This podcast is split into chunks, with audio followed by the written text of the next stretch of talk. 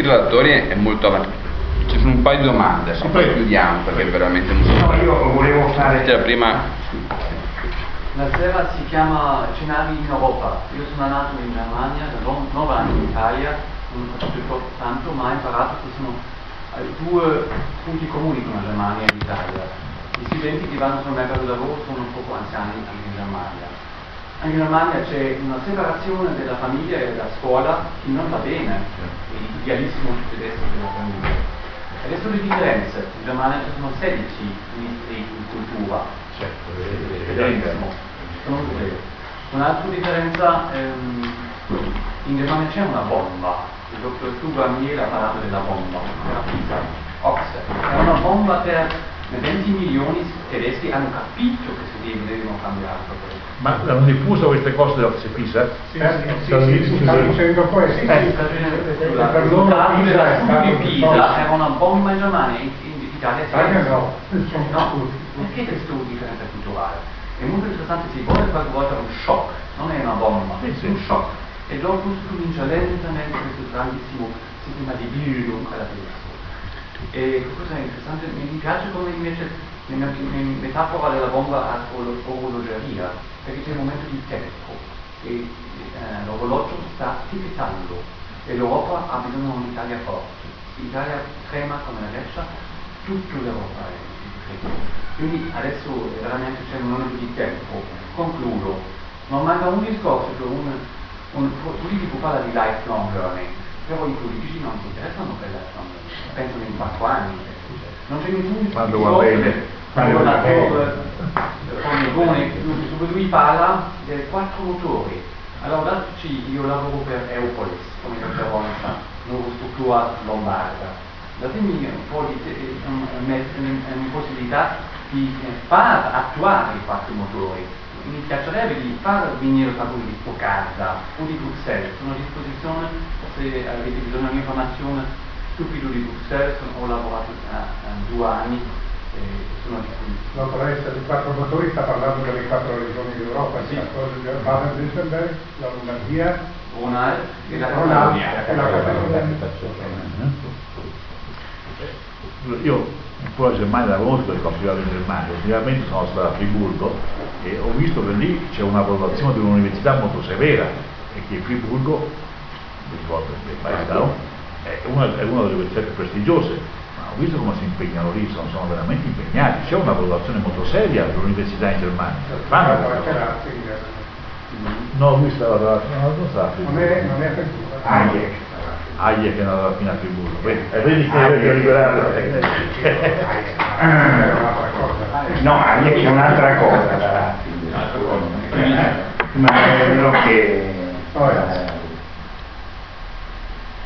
Prego. Sì, io volevo dire che beh, io insegno in cattolica, insegno all'università cattolica, quindi diciamo molte cose che ha detto il professor Antise, insomma mi ci ritrovo perfettamente. Cioè, adesso per portare la mia esperienza, io direi questo, che cioè non sono un teorico, non sono uno studioso come voi, no? Quindi l'università cattolica dovrebbe essere un'università privata che fa di tutto per essere inefficiente come un'università. No. Questo è assolutamente così, così loro si sentono omologati. Dice come siamo? Siamo come l'università pubblica, inefficienti, inefficienti in ogni senso. L'amministrazione domina completamente l'università e fa delle cose stranissime, no? Ehm, che adesso voglio dire, no? per esempio la consegna... Non ci delle- raccontare. Sì, sì, no, beh, adesso poi vengo a una cosa un po' più noi- La consegna delle tesi varia ad ogni sessione di tesi, in portineria, in un luogo al quarto piano, perché così, diciamo, ogni tanto hanno questi tempi. Quello che è evidente è che senza la togliere il valore legale al titolo di studio, noi non avremo mai un'università che funziona. Tra l'altro, diciamo, questo discorso è già una realtà, perché noi siamo, siamo pieni di gente che viene dal sud, perché chi può fa studiare i figli a Milano, perché sa che l'Università di Bari, adesso non conosco nessuno, ma dicono tutte persone benissime, dico, insomma, sa che le università del sud, tranne due o tre, non so, il diritto, la Federico II a Napoli, l'Orientale, la, la, forse l'Istituto di Studi Storici, però diciamo in generale non valgono assolutamente niente. Quindi è già così. E, e, però noi non abbiamo la possibilità di agire come l'avremmo se il titolo di studio eh, non avesse più valore legale. Quindi questa è una battaglia, secondo me, eh, io ehm, poi ho, ho, un po' frequentato la politica anch'io, ovviamente nel PDL, quindi so che questa roba non si può neanche dire, diciamo, non solo non si può sostenere in pubblico, ma eh, cioè ti prendono per matto, no? Perché poi ci sono tutti quelli delle professioni che ti dicono ma come? Allora uno eh, fa il medico senza avere la laurea in medicina, uno supera 30.000 quiz, eh, faccio per dire, e, e, e, e, dopo può fare il medico, insomma, che non li supera se non ha fatto la facoltà di medicina, diciamo, no? Però questo permetterebbe un'organizzazione libera delle università che avviene, ma eh, diciamo eh, non avviene eh, bene come potrebbe avvenire. Concludo sul problema dei master. Abbiamo un ignobile mercato dei master che specula, che fa soldi speculando sulle famiglie e questo è il risultato della perdita di valore della laurea. Capito? Questo è il risultato della perdita di valore della laurea io ho fatto alcuni master e poi mi sono rifiutato. Com'è il mercato dei master? Scusate, visto che voi siete dei tecnici, no? Il mercato dei master è così, che io mi compro un ingresso. Io sto lì tre mesi, quattro mesi, ascolto quello che mi dicono, ma la cosa importante è il piazzamento. Quei 15.000 euro, quei 10.000 euro servono per entrare nella multinazionale, nel eccetera. Questo è, e questo è ignobile, questa è una cosa ignobile e tra l'altro favorisce solo diciamo, i soldi, cioè le famiglie che hanno magari, magari fosse quello che ti trovano il posto di lavoro, non trovano nemmeno quello. No, cioè poi alla fine siccome, siccome ci sono gli stage e siccome le multinazionali, scusate, io ho lavorato, cioè ho fatto carriera universitaria e poi ho sempre lavorato nelle multinazionali, quindi conosco le multinazionali, le multinazionali eh, li usano come carne da cannone, poi oh, qualcuno riesce, eh, perché qualcuno riesce, però non si può dire no, sì, ragione, si può solo una cosa perché poi sempre sul ho finito, non la lume no, no, perché la questione, il valore legale, io, è una questione che poi si può trarre le questioni europee perché le professioni possono sì. farsi in Europa, però è una cosa, è un, è un punto che bisogna, che bisogna arrivarci. Oh, la questione che voglio dire è questa, io mh, credo che, ripeto, la cosa più importante è il buono scuola, cioè che mette questa libertà di insegnamento, e la valutazione. Perché se io dentro l'università so che sono valutato, so, la mia facoltà sa che siamo valutati, e se la ricerca non funziona, la didattica non funziona, adesso bisogna dei criteri, perché lì al CNR siamo stati lì un giorno intero, eh, c'era una, una, grande confusione, guarda, sul problema dei criteri per valutare la ricerca didattica. Eh tutte le esperienze, c'è una signora bravissima questa cittadina che si chiama Manuela Reale, che è l'unica forse che sa adesso, ecco diciamo così, ma io credo che la cosa più importante è perché se dentro una facoltà, io so che sono valutato e so che mi possono chiudere il corso, non mi danno più finanziamenti e cose del genere. O, ecco, pubblichiamo in tutta Italia che la mia facoltà non vale niente, ora prima di chiamare una persona ci penso, Vedi vale la moglie, il figlio, la figlia, la zia, l'amante, eccetera, eccetera. La, se tu anche lo vuoi, dato che sta vicino a te, ti dice l'occhieri, no, tu questo non lo fai, perché danneggia anche me, è dall'interesse che fiorisce la virtù, e non viceversa. Ecco perché allora, questo problema che ha posto la Gelmini è importante. L'Ambur, eh, le commissioni di valutazione dove in Danimarca o in, spendono, spendono moltissimo, spendono se non si spende, non si spende molto su, su, questa cosa qua, è il punto forte, forza, spendere bene, chiamare le persone prove, in cui sia si fida e che facciano queste valutazioni. E se una facoltà non funziona va chiusa. Io forse il problema sulla CNR. E supponiamo che un consiglio di amministrazione, esterni o non esterni, eccetera, eh, perché poi questi guardate bene che gli esterni, io so chi sono, politici bollini, manager riciclati, uno che stava all'Italia lo mandiamo alle ferrovie, poi dalle ferrovie lo mandiamo alla RAI, dalla RAI lo mandiamo alla Russia, dalla Russia lo mandiamo alla Popolo.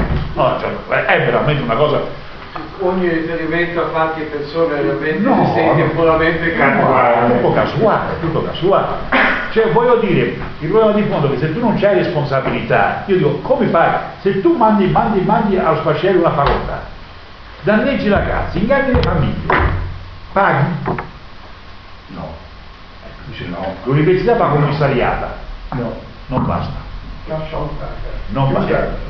Non ma- no, ma eh, scusa, scusa come dire, il problema è l'ordinariato, allora vogliamo l'ordinariato, cioè, perché a un certo momento, eh? perché se io sono, sono ordinario, io sono ordinario, tu non puoi, non puoi fare niente per portare, mi puoi chiudere l'università, ma mi paghi ugualmente. Ah, io sono felice, vado faccio la fare fuori, faccio. Capisci il problema? Quindi i problemi sono a catena, sono a catena e non è stata mai toccata la questione della sanzione ecco per chi fa fallire un'università o la facoltà la cosa del genere. Mario, posso dire una Prego, cosa questa faccenda del valore legale? Allora, che eh, ci sia gente che voglia la, esplicitamente la del valore legale, sappiamo che è una minoranza eh, disgraziata, che non- sappiamo che è un grosso tabù ideologico. Allora come si fa a votarlo? Ci sono due strade. Una dal basso è la certificazione, delle con- bisogna chiedere che l'università per l'università, ma anche nelle scuole superiori, si certifichi quello che uno ha. Io alla fine devo certificare che cosa hai nello zaino. Poi vai pure alla maturità, pigliati 100 erode, eccetera, palle perché noi sappiamo che al sud sono sotto il tot, però al nord lo stesso. eh, quindi va svuotato attraverso la certificazione. E l'altra, giustamente, la. Cioè, a Tenaglia queste sono cose realistiche che la gente capisce, perché se tu vai a toccare il tabù del valore legale sembra che crolli la Repubblica, benissimo, facciamo tutte e tre le cose. Però qualche volta conviene fare una battaglia estrema per ottenere sì, ma se in qualcosa. Germania hanno fatto quelle cose là e tutti sanno questa faccenda qua, perché da noi queste cose non si sanno? Dove sta la televisione pubblica e privata?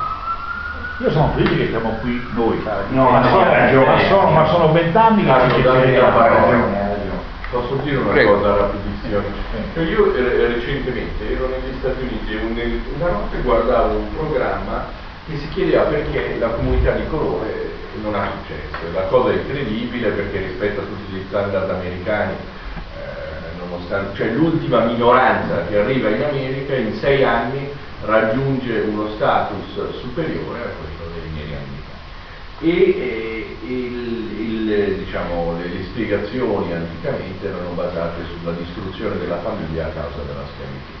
Il fatto della non esistenza di una grande tradizione familiare, ossia di uomo, una donna insieme che crescono i figli, ha, pro- ha provocato questo e eh, la spiegazione però che veniva fuori, almeno in questo servizio che, che vedevo, era il fatto che gli incentivi per un giovane ragazzo nero americano ad andare male a scuola, attenzione, non a non andare bene, sono enormi. Perché?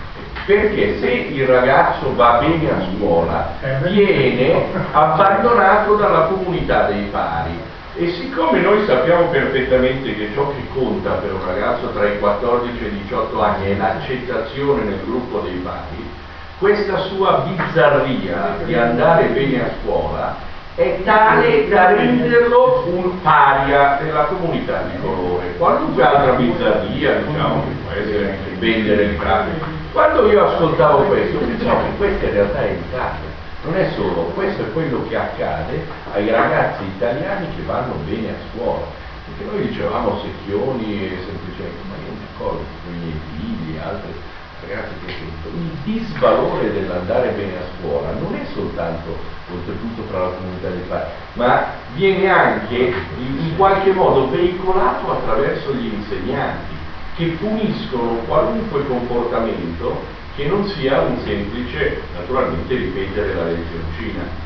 Quindi io quello che ha detto ora lo chiede un pessimo Pessimo. non ha- detto un pessimo, cioè non ha detto i nomi per cui perdonatemi, non ricordo solo però aveva fatto un, eh, un accenno alla questione fondamentale della cultura, non la cultura del merito, ma la cultura del successo. Ma perché in questo paese non si può dire che avere successo è una bella cosa, al di là della questione economica, avere successo nel proprio campo e anche per il ragazzo a scuola? Perché noi come genitori non possiamo dire è meglio avere successo che fallire?